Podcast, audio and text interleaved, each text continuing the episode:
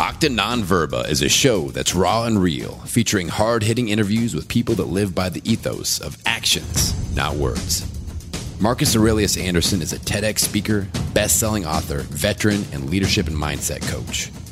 With this show, you get to join Marcus as he goes inside the minds and experiences of the world's most successful warriors, leaders, entrepreneurs, and experts.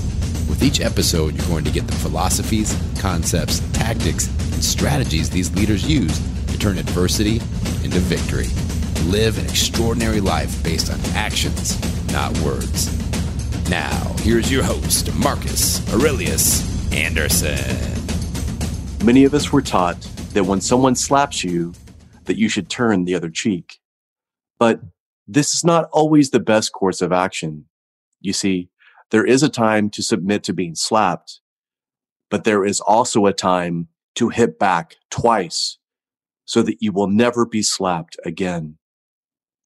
If you turn the other cheek because you are afraid to hit back, it does not mean that you are morally superior. It simply means that you are a coward. Indeed, it's very easy to act humble if you've never accomplished or even attempted anything worthy of mention. It's easy to act morally superior when you have no capacity for violence. I'm Marcus Aurelius Anderson, and this is another installment of Octa Nonverba's Warrior Wisdom. In these solo episodes, I'll highlight lessons and philosophies from warriors past and present, from the battlefields of Italy, Greece, and Japan, to modern-day warfare, including tactics seen in business, society, and culture. The reality is this. The world is a battlefield, and to not master these lessons leaves you grossly ill-prepared for the adversity that you will inevitably face in the future. Today's lesson, an opening quote, originally comes from China in the early twentieth century and was revised near the end of the same century in the nineteen nineties. Thick Black Theory was written by Li Zongchang. Li first published his ideas in nineteen eleven, a year of chaos and profound change in China. It was the year of the overthrow of the Qing dynasty, the last in a succession of imperial dynasties that stretched back to the beginning of human civilization. Thick Black Theory has never been translated or published outside of China. Even within China, Li's frank discussion of the uses of ruthlessness and hypocrisy was so disturbing to those that were ruthless and hypocritical that Thick Black Theory has been banned almost since the day that it was published. My friends, this in and of itself should make this book worthy of reading. Anything that is published and then immediately banned, in my mind, has at least some sort of profound truth worth exploring, which is why it took a native Chinese like Chin-Ning Chu, who was raised in the culture and therefore understood all of the context as well as subtext, to efficiently communicate the wisdom to Westerners and the non-Chinese. When I'm asked about book recommendations, Chin-Ning Chu's book, based on Li's teachings that she wrote called Thick-Faced Black Heart, is one of the books that I always mention. It was a book that I first read in nineteen ninety-seven, and it hit me like a punch in the face. Thick-Faced Black Heart was one of the first books that I had ever read that talked about the need for the duality of both light and dark, humility and boldness, strength and compassion. And I don't mean this in the very simple, vague notion of yin yang. I've read and studied plenty of books that mention one side of the coin excessively, yet deep down, I knew that you could not have one without the other. In fact, not understanding the need for this leads to asymmetry, a lack of balance, if you will, causing pain and friction in other areas of life. This book also had a big influence on my TEDx talk and book, The Gift of Adversity. Some may believe that reading about the ruthlessness of war and the brutal tactics used in warfare means that the reader must be depraved or power hungry, but that is not necessarily the case. To read The Art of War by Sun Tzu, The Prince by Machiavelli, or even The forty-eight Laws of Power by Robert Greene helps one see past their own limited perspective. Now, I may never want to use such merciless tactics against another person, yet by not being aware of these strategies, I leave myself open to be readily victimized by them repeatedly.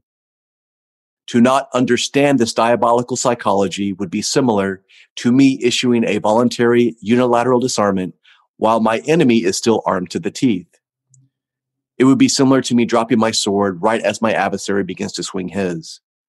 Just because I do not think of using such treachery against others does not mean that they may not try to use it against me. Therefore, being aware of these tactics is the first step to being able to defend myself against them.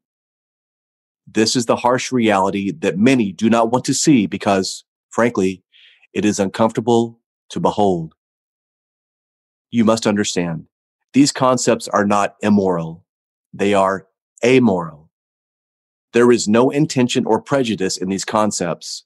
They simply are. If there's a plane crash, no one blames the laws of physics. People don't blame gravity and say that it pulled the plane from the sky and killed hundreds. Gravity is simply a natural law. If you ignore this law, you do so at your own peril. So what does Thick-Faced Black Heart mean? Reading directly from the book, Thick-Face is defined as the shield. The concept of Thick-Face is as follows: a shield to protect your self-esteem from the bad opinions of others. A person adept at Thick-Face creates their own positive self-image despite the criticism of others. A Thick-Faced person has the ability to put self-doubt to the side. He refuses to accept the limitations that others have tried to impose upon him, but more importantly, he does not accept any of the limitations that we commonly impose upon ourselves.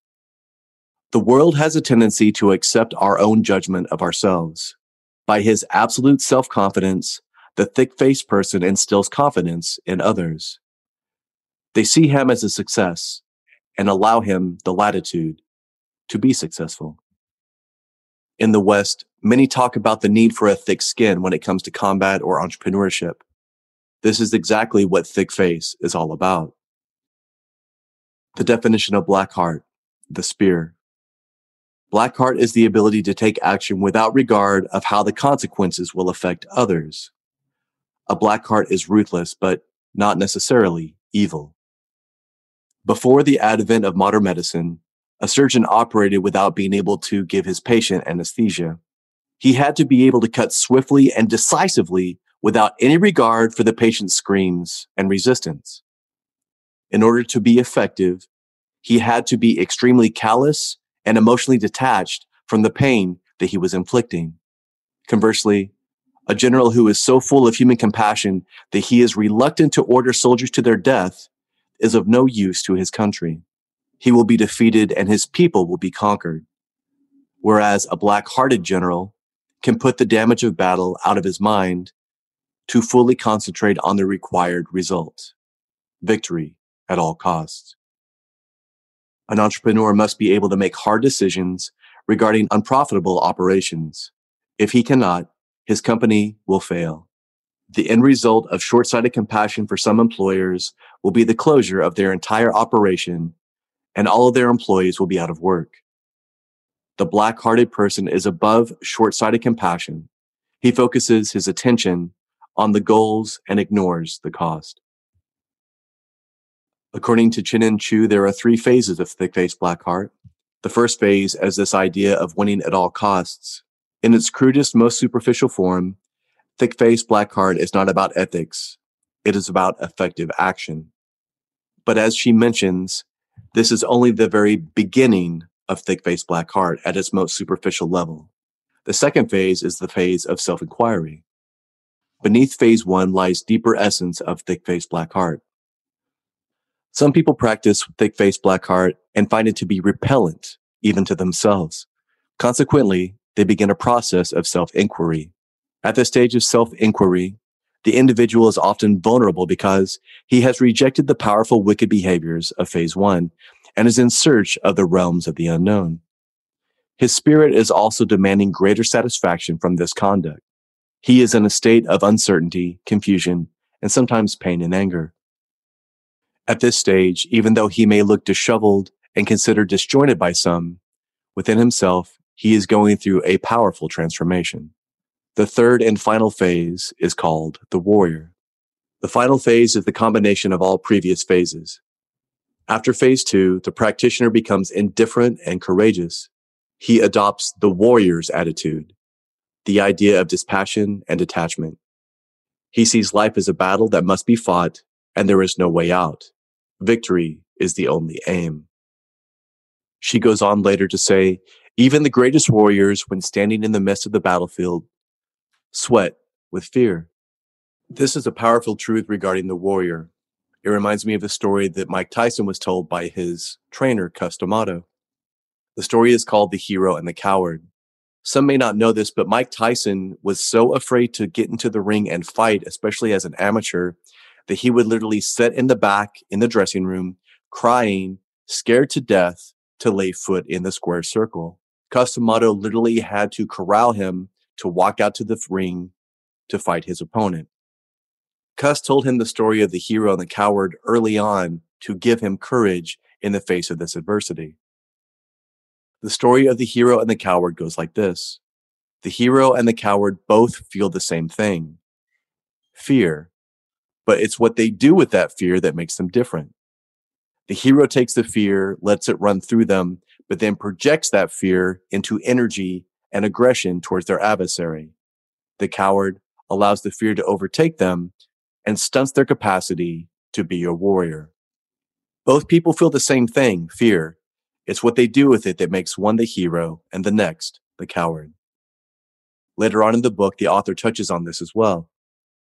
Often the bravest warriors were originally the greatest cowards.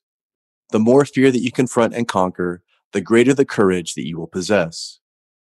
Indeed, we are only as strong as the adversity that we overcome. She goes on near the end of that chapter to say, a successful life is one that is lived through the understanding and pursuits of one's own path, not chasing after the dreams and ambitions of others. A thick-faced black heart practitioner must exercise his ability to ignore criticism, ridicule, and vilification from others, and at the same time carry out their duties as they see fit. Understand, thick-faced black heart may sound ruthless, yet one will learn by adapting and adopting many of these non-destructive forms of ruthlessness that one can gain the freedom and actions necessary to achieve effectiveness in daily tasks and execution. The ultimate courage of a thick-faced black heart practitioner is dispassion, which means having the courage to fight in spite of fear, to be able to detach from the emotion associated with defeat so that its presence does not thwart you in the heat of battle. Going back to the original quote from the intro of this episode, many of us were taught that when someone slaps you that you should turn the other cheek. This is not always the best course of action. There is a time to submit to being slapped, and there is a time to hit back twice so that you will never be slapped again. If you turn the other cheek because you are afraid to hit back, it does not mean that you are somehow morally superior. It simply means that you are a coward. A great example of this is found later on in the book in chapter twelve. Not long ago, Middle Eastern terrorists took Russian personnel hostage. K G B agents responded swiftly by kidnapping close relatives of the responsible terrorist leaders. The K G B cut body parts off of the relatives and sent them along with notes warning that the terrorists' wives and children would be next if the Russian prisoners were not immediately released. The hostages were quickly released, and no Russian has been taken hostage since. Indeed, a powerful example of thick-faced black heart. Now, there are many parts of this book that are powerful and informative, and I only want to touch on a few to give you a taste of it so that you will actually pick up the book, read it, and process it for yourself. One of the next parts that I think is so powerful is this notion of winning through negative thinking. Because in today's day and age, everybody seems to want to be positive. They have almost this toxic idea of false positivity. And that in and of itself creates the negative effect. You can succeed the way that you are right now. In past decades, the idea that we need to change our negative attitudes to positive ones before we can be successful at anything has been pounded into us. If we learn only one thing from this book, it should be that you can succeed the way that you are right now. For once, those who have been annoyed at the concept of superficial positive thinking have a method that they can live by and believe in. Success has no rules. Success comes in every shape and profile. Countless good books have been published on the subject. and all this information can contribute to our efforts towards success, but the truth remains, success has no rules. Success comes to some of the most negative people, as well as some of the most positive ones. Success comes to some of those that try hard, but also to those that make no visible effort. What promoters of positive thinking theories fail to realize is that success does not discriminate. It can come to those who project either negative or positive attitudes. Again, this is a reality that I have observed oftentimes, and this helps me reconcile this notion that there are some people that go out of their way to be underhanded, while others go out of their way to be magnanimous. The last thing that I will discuss from this incredible book, Thick-Faced Black Heart, are the seven steps of unfolding. The seven steps of unfolding. These are the steps necessary to go from a confined mindset regarding what is possible to the mentality that we were originally born with, one of limitless possibilities. As children, we are often told, you can do or be whatever you want. The sky's the limit. But as we get older, we become more accustomed to others telling us, hey, listen, just be realistic, conform to the norm. This state was taken from us by social conditioning. And to the degree by which that statement offends you is the degree of social conditioning and political correctness that you've been conditioned to. The seven steps of unfolding briefly are as follows. One, the desire to do right. In other words, these are people pleasers. These are the people that if hit, they turn the other cheek like a coward, not because of moral superiority. Number two, the realization that you need to stay true to your inner self. Number three, surrender to complete self-expression. Number four, changing and shedding the old skin. Number five, the natural thick-faced black heart that comes to your surface. Number six, peace and tranquility with this. And then number seven, the final stage is detachment. Now, remember, you cannot skip any of these stages, and you may want to, but it is impossible to truly move forward until you've learned the lesson well. What I'm trying to say is this. In the end, there is only two ways to do anything, correctly and again. In addition to what I've already mentioned from this book, there are powerful chapters on Dharma and destiny, winning through negative thinking, as I mentioned previously, the magical powers of endurance, the mysteries of money, deception without deceit, the sixteen noble attributes of work, the advantage to playing the fool, thriving among the cunning and ruthless, acquiring the killer instinct and developing it, an entire chapter on leadership from a thick-faced black heart perspective, paths to thick-faced black heart, and how a piranha eats a shark. Another thing that makes this book very user-friendly is that at the end of each chapter is a summary of key points. This makes for very easy reference when trying to find specific information. In closing, I read this book at least once a year and learn something new every single time. I highly recommend this book to warriors, leaders, entrepreneurs, athletes, and frankly, anyone who wants to build mental resilience and endurance in a frank and pragmatic way. Thus endeth the lesson. By the way, Thick-Faced Black Heart was written in nineteen ninety-two by Chin-Ning Chu, and she has unfortunately passed away. So this is a book that you must read. It is not available on Audible. Hopefully, this episode has compelled you to do so. Speaking of Audible, the Audible version of my book, The Gift of Adversity, will be out in late February. If you like the concepts mentioned in this episode about Thick-Faced Black Heart, I think you will find value in my book as well. I understand that there's a lot of material in this lesson, so I would recommend going back and listening to it multiple times, taking notes, and drawing up war plans to take massive definitive action on what you've learned. If this episode was valuable to you, please share it on social media or send it directly to somebody that you know that needs this information. I'd also be honored if you would subscribe and say a few words in a review on iTunes or wherever you listen to this podcast. This helps us spread the Octa Nonverba message to others who need to hear it. You can also learn more about me and the Octa Nonverba movement at marcus aurelius anderson dot com. Until next time, live a life of actions and not words. Live a life of Octa Nonverba. Thank you for listening to this episode of Octa Nonverba. If this message resonates with you, please share it out with others on social media. Hit that subscribe button and leave a review for the show anywhere you listen to podcasts. To learn more, please go to marcus aurelius anderson dot com and join his Octa Nonverba Inner Circle to get exclusive content, news, and information. Until next time, remember, talk is cheap. Live your life based on actions, not words.